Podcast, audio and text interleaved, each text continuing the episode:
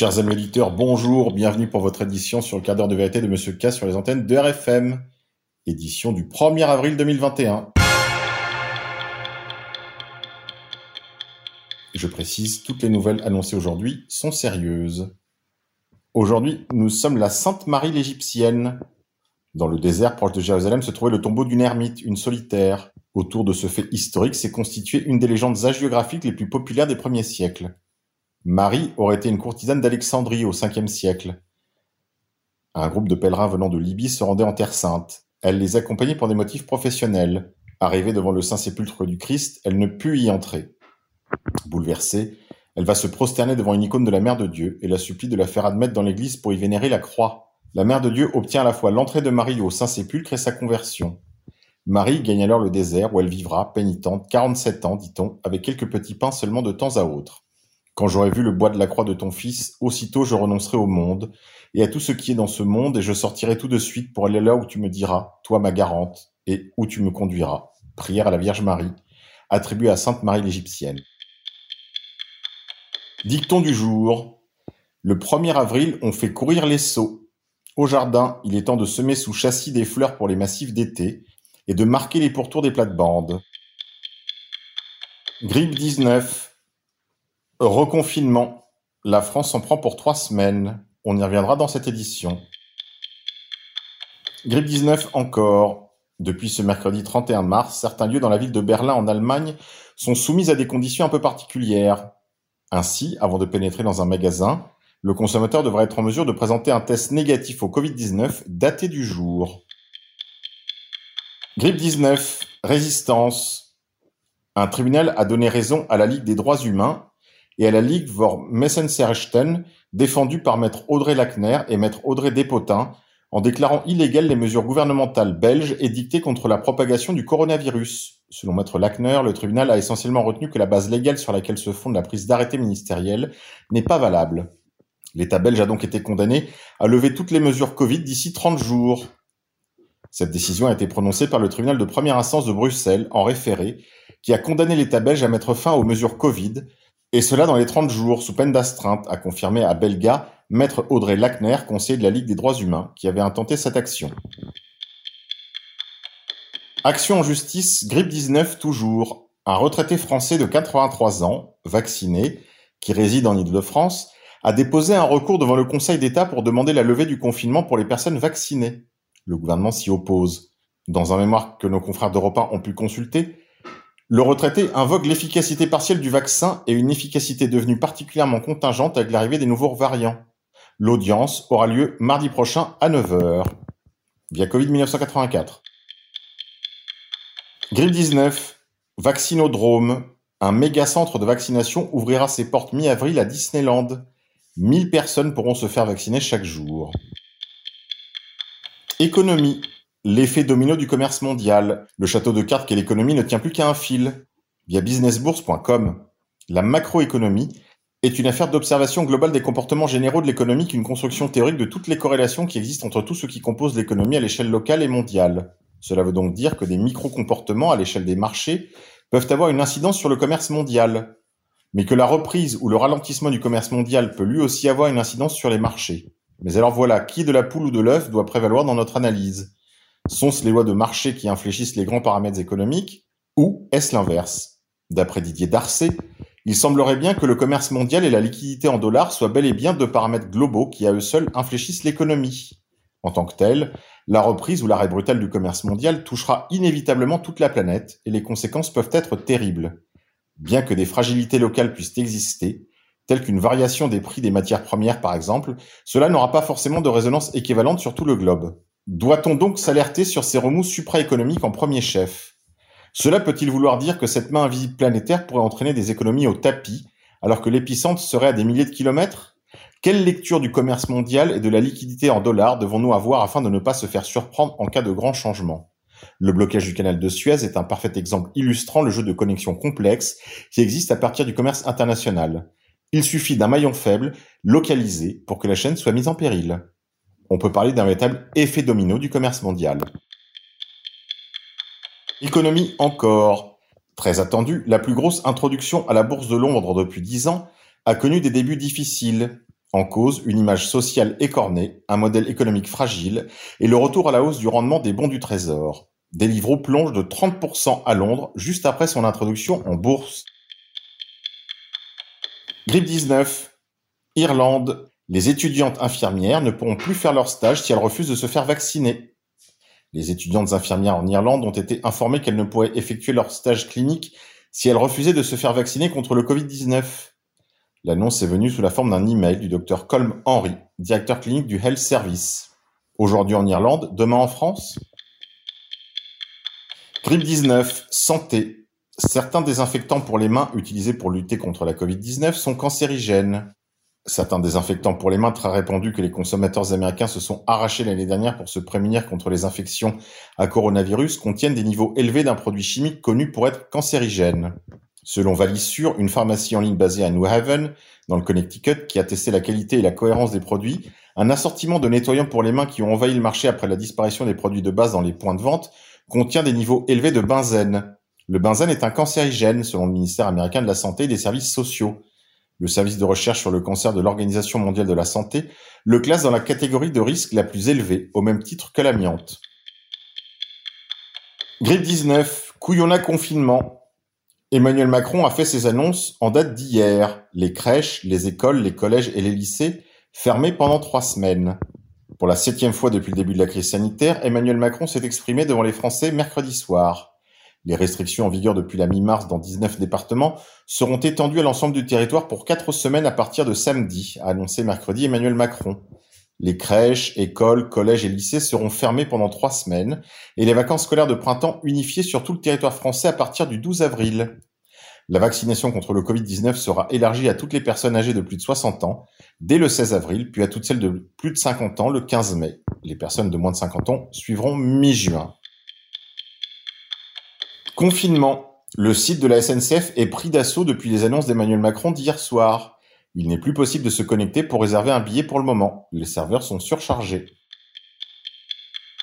Écologie. Frelons asiatiques, moustiques tigres, le coût des invasions biologiques double tous les six ans.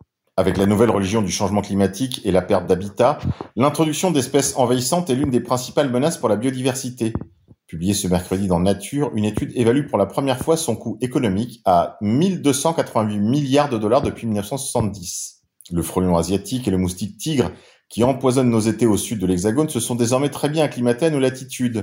Le premier, importé d'Asie il y a de cela 15 ans via la région Aquitaine, comme le second, lui aussi durablement implanté, non sans préoccuper les autorités sanitaires, sont des exemples bien documentés d'invasion biologique. Autrement dit, des espèces introduites plus ou moins accidentellement par les humains, en dehors de leur habitat d'origine et entraînant par leur capacité d'adaptation, de prédation et de prolifération des bouleversements écologiques, sanitaires et économiques. Pour la première fois, une étude internationale publiée ce mercredi dans la revue Nature évalue la facture globale et particulièrement salée de ces invasions biologiques depuis 1970. Elle représente presque 1300 milliards de dollars de pertes en 50 ans. Or, cette addition, probablement sous-estimée, est en augmentation constante, devrait sérieusement alerter les décideurs selon l'écologue Franck Courchamp, directeur de recherche au CNRS à l'université Paris-Saclay. En effet, on devrait se préoccuper des espèces invasives, de toutes les espèces invasives. Suivez mon regard. Grippe 19, confinement, la liste des commerces qui restent ouverts et ceux qui ferment via businessbourse.com. Qu'en est-il de l'accès au commerce? Jusqu'ici, à part la fermeture des centres commerciaux de plus de 20 000 m2 dans tout le pays, seuls les 19 départements actuels confinés avaient mis en place des restrictions dans les départements d'Île-de-France, des Hauts-de-France, mais aussi en Seine-Maritime, dans l'Eure, les Alpes-Maritimes et depuis vendredi 26 dans l'Aube, la Nièvre et le Rhône, non seulement les centres commerciaux de plus de 10 000 m2 avaient été fermés leurs portes, mais les commerces jugés non essentiels également. Sauf que cette fois-ci, le gouvernement a décidé d'assouplir la liste et de permettre à certains magasins de garder leurs portes ouvertes, contrairement aux deux confinements précédents. Bruno Le Maire, ministre de l'économie, l'avait déjà annoncé lundi au micro de France Info. La liste des commerces fermés ou autorisés à ouvrir ne changera pas. Le président de la République l'a confirmé ce soir. Les commerces seront fermés sur le territoire métropolitain selon la liste déjà définie dans les 19 départements aujourd'hui concernés. Les mesures prises pour limiter la propagation du virus au sein des commerces est donc dorénavant étendues à l'échelle nationale, et ce à compter du samedi 3 avril 2021 au soir. Le décret du 19 mars 2021 continuera donc de faire loi, mais cette fois pour tous les départements de l'Hexagone. Voici la liste des commerces qui vont rester ouverts et ceux qui devraient fermer leurs portes temporairement pour les quatre semaines à venir. ceux qui restent ouverts, car considérés comme essentiels, les commerces alimentaires, boulangeries, primeurs, poissonneries, pâtisseries, cavistes, etc., les supérettes, les supermarchés et les hypermarchés, les pharmacies, les banques et services d'assurance, les stations-service, les marchands de journaux, les magasins proposant des produits pour les animaux de compagnie, les magasins proposant à la vente et la réparation d'ordinateurs, d'équipements de communication ou d'équipements périphériques, les marchés en extérieur, selon les municipalités, les libraires et les disquaires, les magasins de jeux vidéo, les salons de coiffure, les magasins de bricolage, les fleuristes et les magasins de plantes de fleurs, les magasins proposant des services de réparation et d'entretien d'instruments de musique, les chocolatiers, les cordonniers, les blanchisseries et teinturiers, les concessions automobiles, les visites de biens immobiliers. Et tous les autres bah, sont fermés. Monde d'après. Santé, reproduction. Les humains perdent rapidement la capacité de procréer, prévient une scientifique via hopedigital.com. Un professeur de médecine environnementale tire la sonnette d'alarme sur le déclin rapide des taux de fertilité de l'humanité. Elle affirme que les produits chimiques contenus dans les plastiques sont en grande partie à blâmer. Shanna professeur de médecine environnementale et de santé publique à l'école de médecine ICANN de Mount Sinai à New York, a participé à la réalisation d'une étude majeure de 2017 qui a révélé que le nombre de spermatozoïdes chez les hommes des pays occidentaux a chuté de plus de 50% au cours des quatre dernières décennies. Le mois dernier, elle a publié son livre Countdown, qui plonge dans le comment et le pourquoi les humains perdent leur capacité à procréer.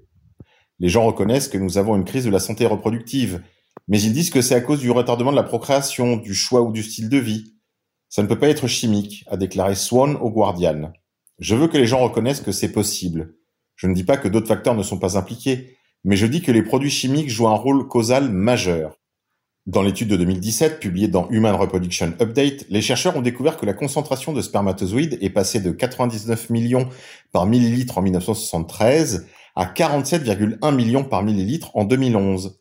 Cela représente une forte baisse du nombre de spermatozoïdes de 53,4% chez les humains des pays occidentaux comme l'Australie, la Nouvelle-Zélande, l'Amérique du Nord et l'Europe. Selon Swan, l'un des principaux facteurs est constitué par les produits chimiques qui interfèrent avec les hormones sexuelles de l'organisme ou les imitent. Les phtalates, utilisés pour rendre le plastique souple et flexible, sont une préoccupation primordiale, a déclaré Swan. Ils sont présents dans tout le monde et nous sommes probablement principalement exposés par le biais de la nourriture car nous utilisons du plastique souple dans la fabrication, la transformation et l'emballage des aliments. Elle poursuit. Ils font baisser la testostérone et ont donc des influences les plus fortes sur le côté masculin, par exemple, en diminuant le nombre de spermatozoïdes, mais ils sont mauvais pour les femmes aussi, car il a été démontré qu'ils diminuent la libido et augmentent le risque de puberté précoce, d'insuffisance ovarienne prématurée, de fausses couches et de naissance prématurée. Selon Swan, le taux de déclin de la fertilité n'est pas seulement une bizarrerie qui peut être facilement résolue avec des thérapies de reproduction comme la fécondation in vitro. Il constitue en fait une menace existentielle pour l'humanité. En fait, elle estime que le monde est en passe de devenir complètement stérile d'ici 2045. L'état actuel des affaires reproductives ne peut pas continuer beaucoup plus longtemps sans menacer la survie de l'humanité, écrit Swan dans Countdown. Bien que cette situation semble désastreuse, et elle l'est, il y a de l'espoir. Selon elle, il faut que l'industrie chimique développe de nouveaux produits chimiques non hormonaux pour un usage domestique. En outre, les personnes qui envisagent d'avoir des enfants devraient se méfier des plastiques qu'elles introduisent dans leur foyer, comme le téflon, le bisphénol A et les phtalates. Sinon, le Fils de l'homme pourrait un jour ressembler davantage à un documentaire qu'à un film de fiction. Grippe 19. On se quitte sur une petite vidéo via Silvano Trotta. Écoutez. Je, je ne comprends pas ces chiffres. Aujourd'hui, il y a 5000 Covid en France, à peu près, patients du Covid. En France, nous avons 7500 en réa. En réa, oui, en, réa. En, en, unité de soins oui, critiques. De soins, oui. Les soins critiques, ça comprend l'AREA, l'unité de soins continus, mm-hmm. l'unité de soins intensifs. Au total, en France, on en a 20 000. 20 000. Donc nous avons un quart des lits de soins critiques qui sont pris par du Covid. La réanimation, il y avait 4500 lits de réanimation. Maintenant, on est monté à à peu près 8000 lits parce qu'il y a des lits qui ont été transformés en réanimation. Et donc sur ces 8000 lits, il y a 5000 Covid. Enfin non, 5000 Covid, c'est sur les 20 000. Je ne sais pas exactement combien sont en réanimation. Le chiffre, c'est 7000 hein, sur le Covid. 7000 mais je, je, pense que 7000, c'est avec les autres Oui, c'est Covid et non Covid. COVID et non, Covid. Parce que 7900 lits, 90% des patients en réa sont Covid. Non, non, non, non, non, c'est pas vrai. C'est pas possible. COVID, Ce n'est pas possible. Il y a 5000 Covid. Si vous mettez 8000 et 5000 Covid, c'est Réa USC, unité de soins intensifs. Donc ça fait un quart des, des lits de soins critiques. Si on continue à faire de la chirurgie cardiaque, de la Vous comptez le privé là-dedans ah oui, oui, bien sûr. C'est une statistique nationale. Alors les indicateurs, mm. ils, sont, quand on dit il y a 130% de taux d'occupation, vous imaginez bien que 130% d'occupation, c'est pas possible. On met pas de lit superposé. Donc c'est un indicateur qui a été défini arbitrairement en disant le numérateur, c'est le nombre de malades en soins critiques et le dénominateur, c'est le nombre de réanimations qu'il y avait avant la crise, c'est-à-dire 4500. Voilà, donc ça donne des, des, indicateurs un peu baroques avec des taux d'occupation à 200%. La vérité, c'est qu'une réanimation normale, c'est occupé à 90%. Vous mmh, imaginez pas qu'on fait de la réanimation avec des lits vides. Donc une réanimation, c'est occupé à 90%. Aujourd'hui, les réanimations sont occupées à 90% parce qu'on a augmenté le nombre de lits pour faire face au surcroît de, de, de du Covid. Mais n'allons pas faire paniquer les Français en imaginant qu'il n'y a que du Covid dans les réanimations. Allez, c'est tout pour aujourd'hui les confinés. On se quitte en musique. Aujourd'hui, je vous propose Il était une fois dans l'Ouest.